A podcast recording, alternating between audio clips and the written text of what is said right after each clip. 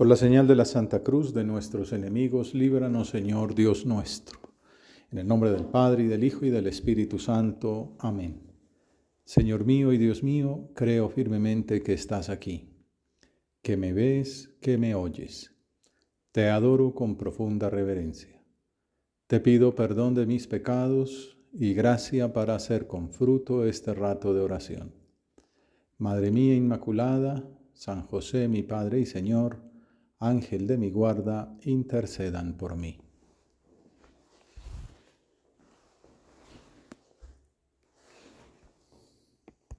Al comienzo del año la liturgia nos pone a nuestra consideración el comienzo del Evangelio de San Juan, específicamente la vocación de los primeros discípulos.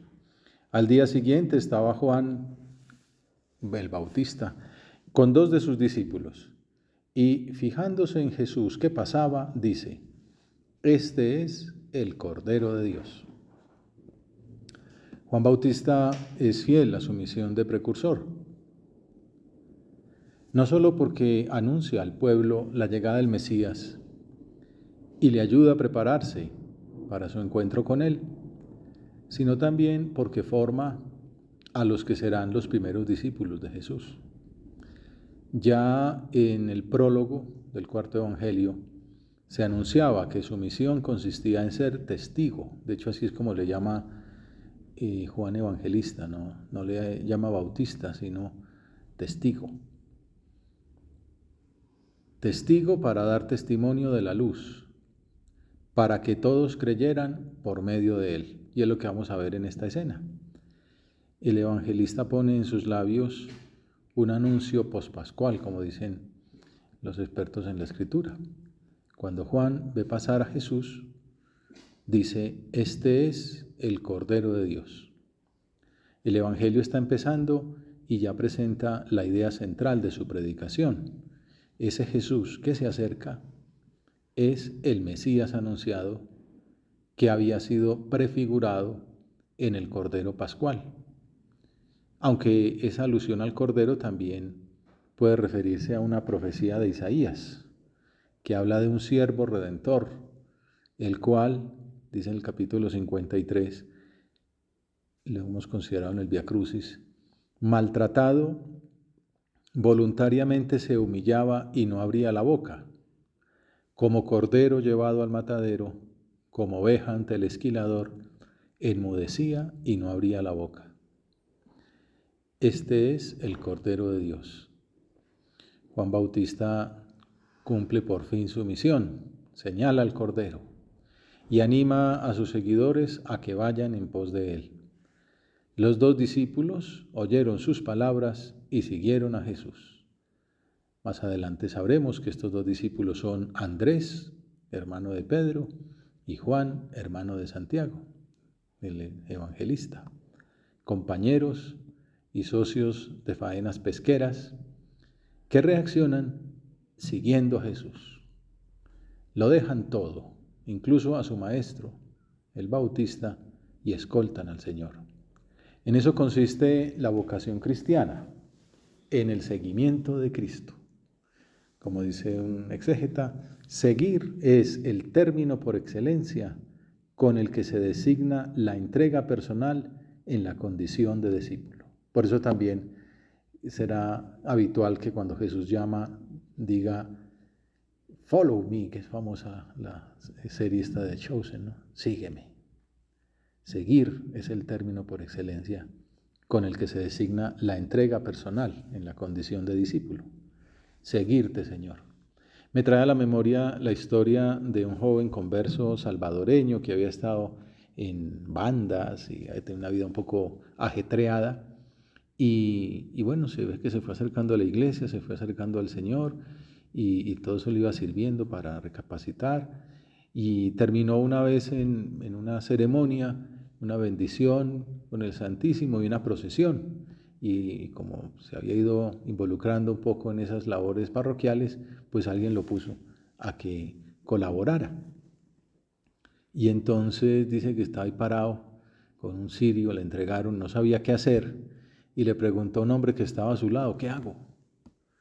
Y este, con toda seguridad, solo le contestó, solo tienes que seguir al Señor.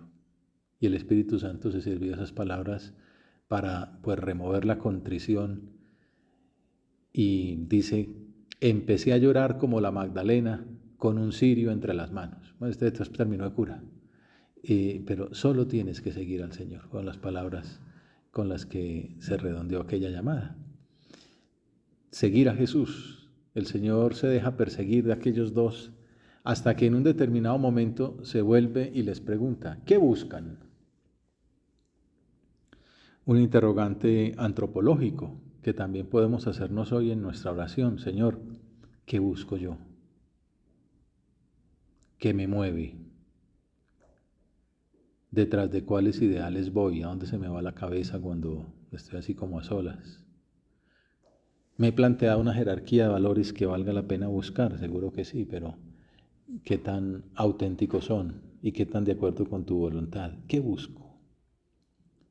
Mi felicidad, podría responder cualquier persona. Pero ¿dónde la he puesto? ¿En mí? ¿En mi egoísmo? ¿En mi comodidad? En mis placeres, en mi orgullo, en mi afirmación, en ponerme en el centro de todo y esperar que los demás giren alrededor de mí. Parece una exageración, pero si miramos despacio, si hacemos examen en este rato de oración, podríamos sorprendernos con una respuesta positiva. Por eso es bueno preguntarnos, sentir que tú, Señor, nos diriges a nosotros esas cuestiones existenciales, para espolear nuestra oración, nuestro examen, ahora que comienza el año.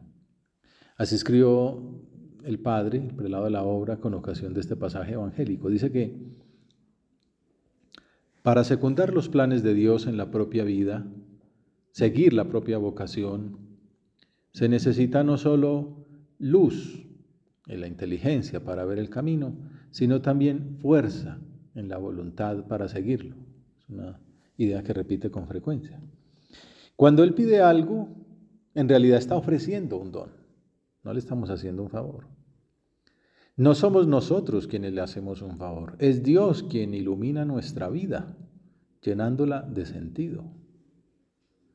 A veces se le tiene miedo a esas peticiones del Señor, o le damos largas, o decimos que sí, pero hacemos que no, lo hacemos esperar,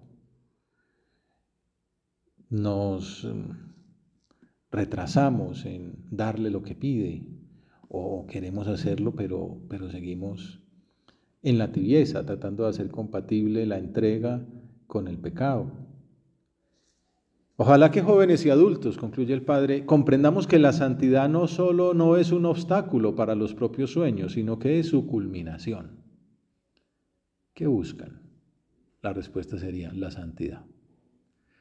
Deseos, proyectos y amores pueden formar parte de los planes de Dios.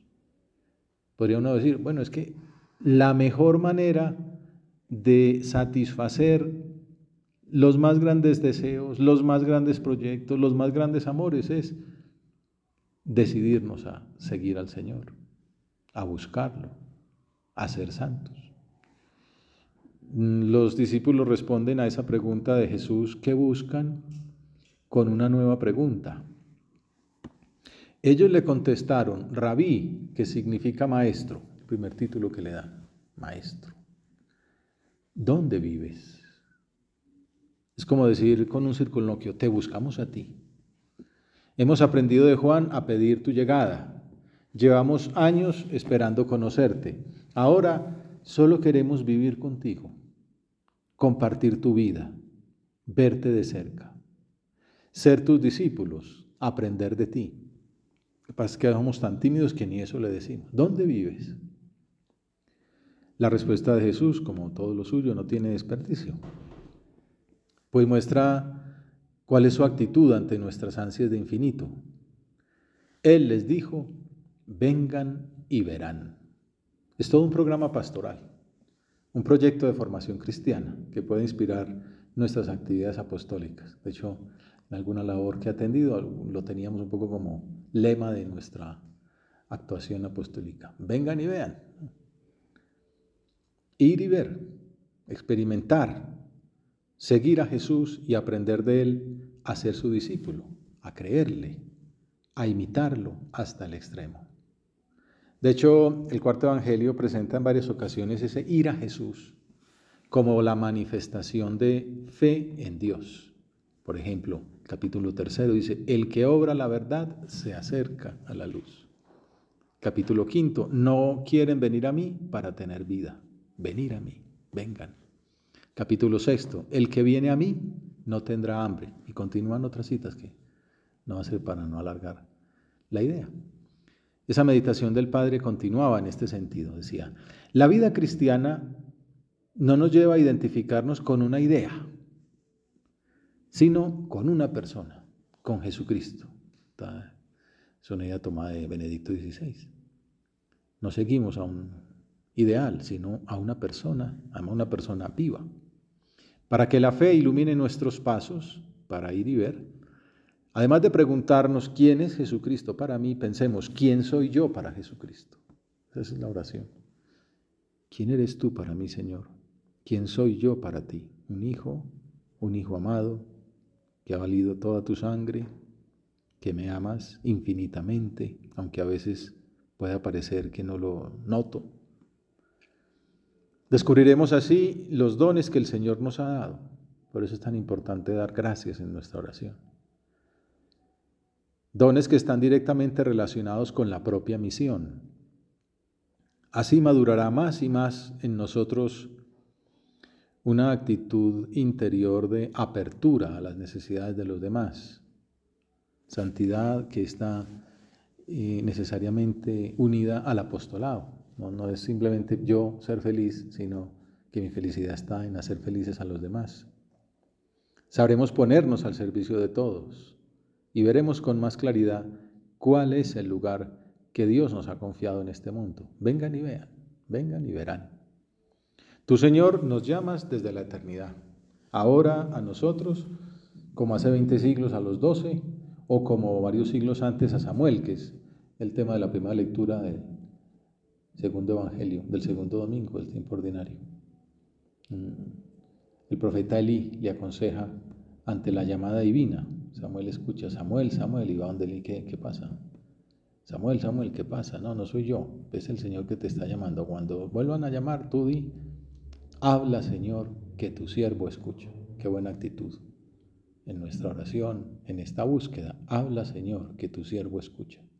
Claro, hay que estar a la a la escucha. Hay que estar dispuestos en silencio, en recogimiento, cuidando las prácticas de piedad, las normas, haciendo oración, visitando a Jesús en el sagrario. Habla, Señor, que tu siervo escucha. Vengan y verán. Vengan al sagrario y verán. Vengan al Evangelio y verán. Vengan a la oración, vengan a la misa y verán. Escucharán. San Juan Evangelista termina su relato, que es autobiográfico, recordando hasta el detalle de la hora en que se dio este trascendental diálogo para su vida. Así lo comentaba San José María en su séptima carta. Larga debió ser la conversación y hondo se metió el amor en el corazón adolescente de Juan, porque cuando más tarde, a la vuelta de los años, relate su divina aventura, aquella parte del Evangelio tiene el candor y el perfume de un diario afectuoso dice San Juan 1.39. Entonces fueron, vieron dónde vivía y se quedaron con él aquel día. Permanecieron, que es otro verbo muy de este Evangelio.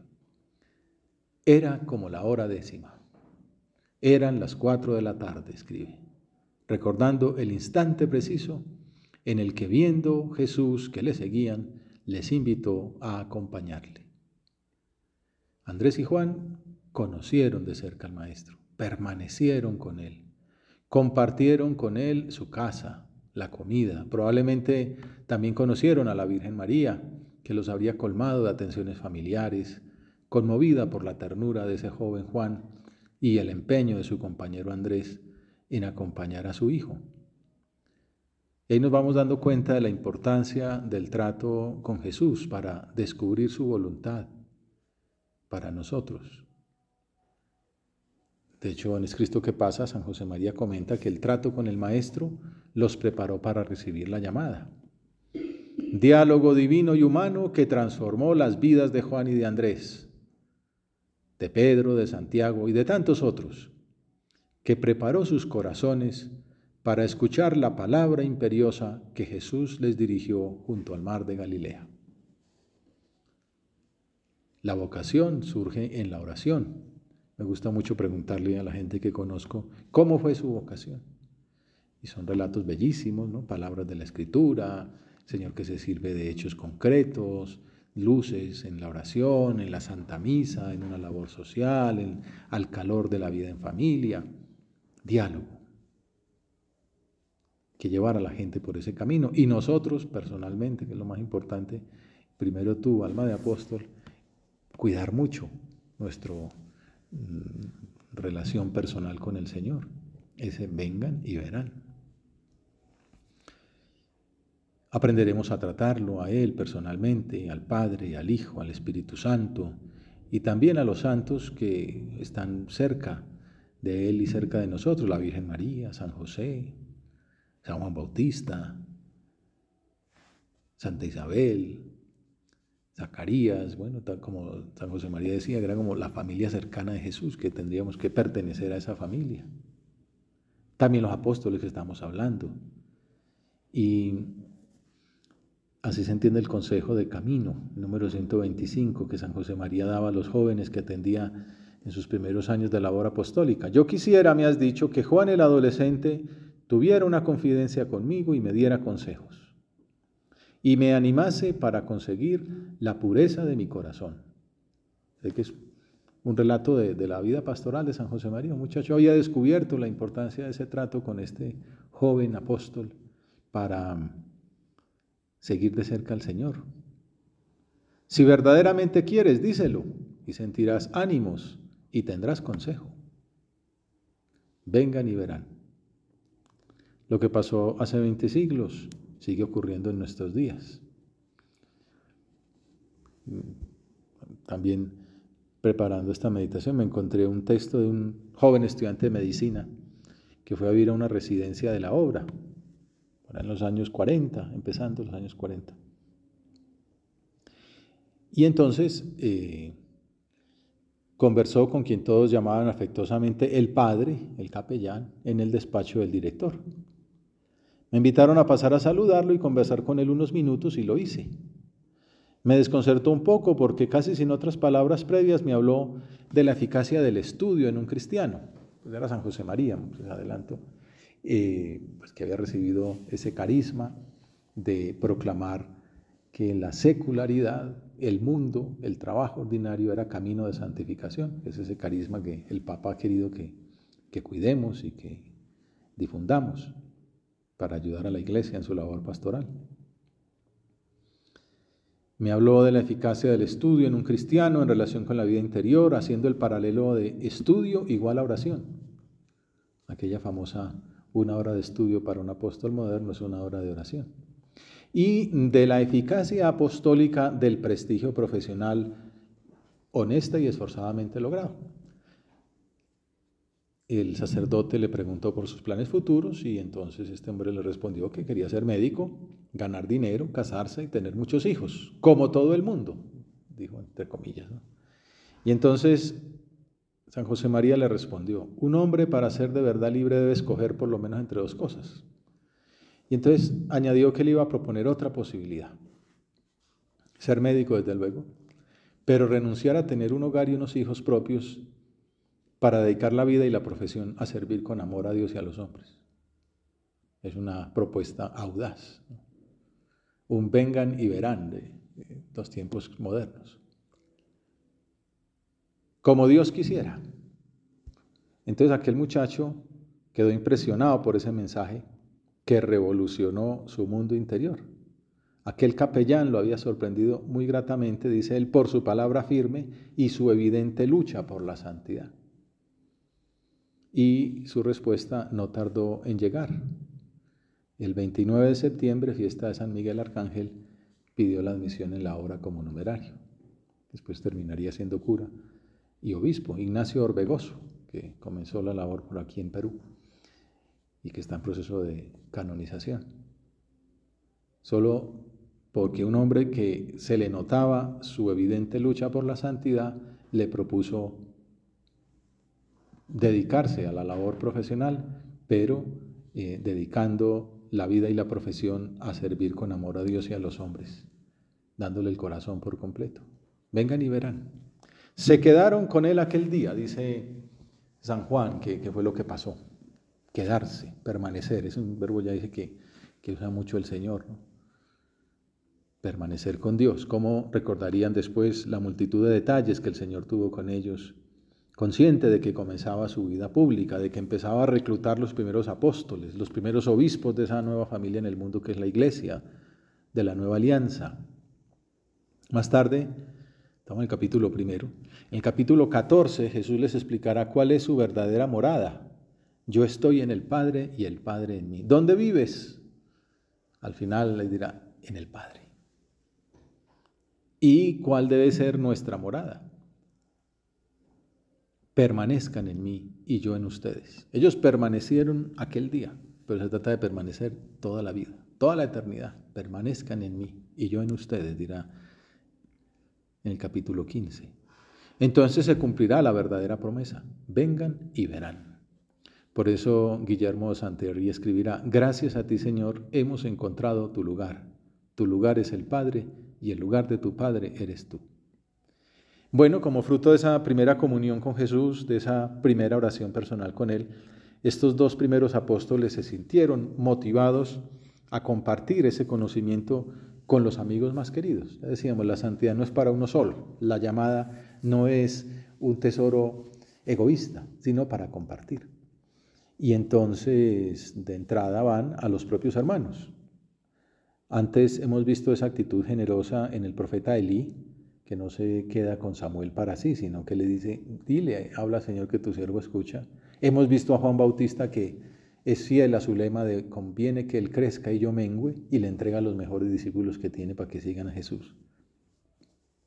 Ahora, con la delicadeza que le caracteriza Juan Evangelista, solo refiere lo que hizo Andrés, quien encuentra primero a su hermano Simón y le dice, hemos encontrado al Mesías, que significa Cristo. Al principio le llaman rabí, maestro.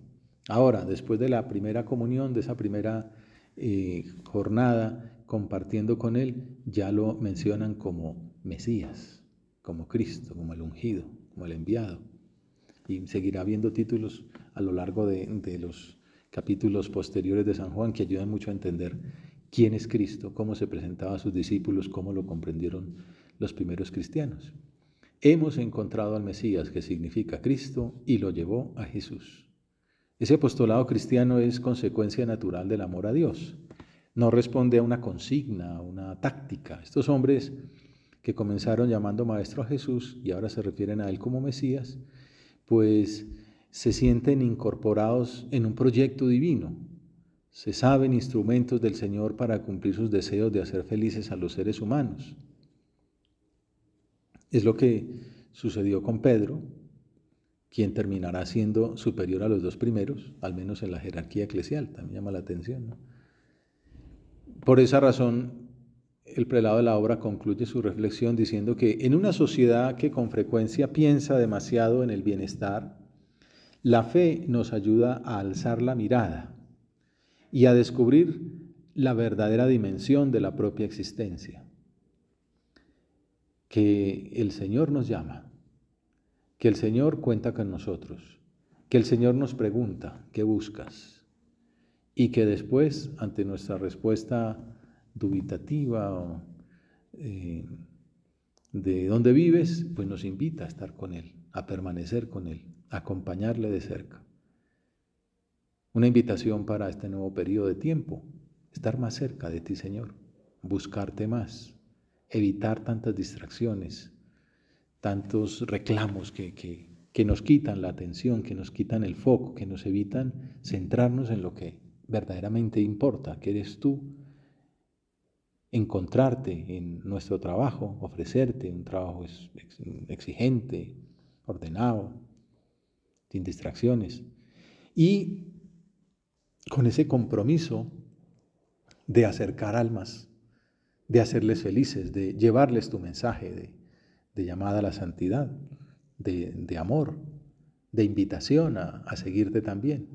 Y eso lo que iremos viendo, aquí van saliendo, claro, esta es la narración de San Juan, hay que hacerla compatible con los, con los sinópticos, así como un poco hace San José María, que esta fue una primera llamada y luego vendría la, la definitiva. Pero bueno, van, van saliendo que mm, Andrés trae a Pedro y Juan traerá a Santiago, que, que además eran socios, que tenían su cooperativa ahí pesquera. Y luego el, otro, pues vendrá Felipe, y luego Felipe traerá a Natanael, el, el de Caná, Bartolomé, y así van como por una como un contagio natural, van trayendo a los cercanos. San José María le llamará esto apostolado de amistad y de confidencia. Ser apóstol es natural, no, no es un añadido, eh, no es como una misión ahí que artificial, sale espontánea. ¿no? Uno habla de lo que lleva en el corazón y el Señor quiere que nosotros seamos sus discípulos. Si somos portadores del Evangelio, dice el Padre, nuestro paso por esta tierra será fecundo. Si no hablamos de nosotros, sino que llevamos a Jesús.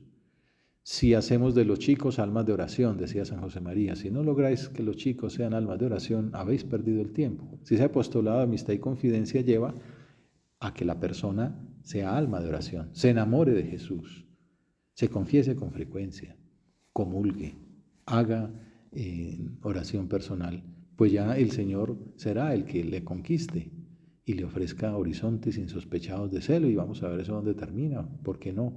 En una vocación. Pero no le atraemos a nosotros, ni nos ponemos nosotros de ejemplo, y no le atraemos a Jesús y le ponemos rápidamente en, unión con Él. Todo un, itinerario pastoral. A veces me ha tocado ver gente que hace mucho apostolado, el, amigo lleva meses de trato y no ha confesado, y dice, pero este, ¿a dónde lo llevaba? no como que el camino es este, vengan, vengan y verán. Vengan a Jesús. Sin duda, la sociedad entera se beneficiará de una generación de jóvenes que se pregunte desde la fe en el amor a Dios por nosotros, ¿cuál es mi misión en esta vida?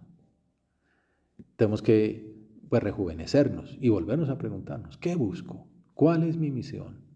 Y si la tenemos clara, nuestra identidad cristiana de apóstoles del Señor, pues Nunchepi, vuelvo a empezar, recomenzar ese llamado, volver a responder con una vitalidad nueva, una generación de jóvenes que se pregunte desde la fe en el amor a Dios por nosotros, ¿cuál es mi misión? ¿Qué huella dejaré detrás de mí? Bueno, al inicio de un nuevo periodo nos planteamos, ¿qué huella dejaré detrás de mí, Señor? Este mes, este semestre, ¿qué personas puedo dejar como la garra de Dios? si me sacrifico más, si me uno más a ti. De esa manera podremos recoger los frutos que vimos en las vidas de estos personajes que hemos considerado en nuestra oración. En el primer caso que decíamos del Antiguo Testamento, en la primera lectura, ese Samuel al que Elí le aconseja responderle al Señor, habla Señor que tu siervo escucha, termina diciendo que Samuel creció, el Señor estaba con él y no dejó que se frustrara ninguna de sus palabras. Ese era un gran profeta, pues será el que le toca la dura misión de nombrar el primer rey, muy a su pesar, pero bueno, el Señor está de acuerdo. Pero será un gran líder para su pueblo y todo comenzó con esa respuesta fiel ante lo que el Señor le pedía. En el caso de Pedro, con el que estamos terminando nuestra oración, sabemos que se cumplió con creces la promesa divina.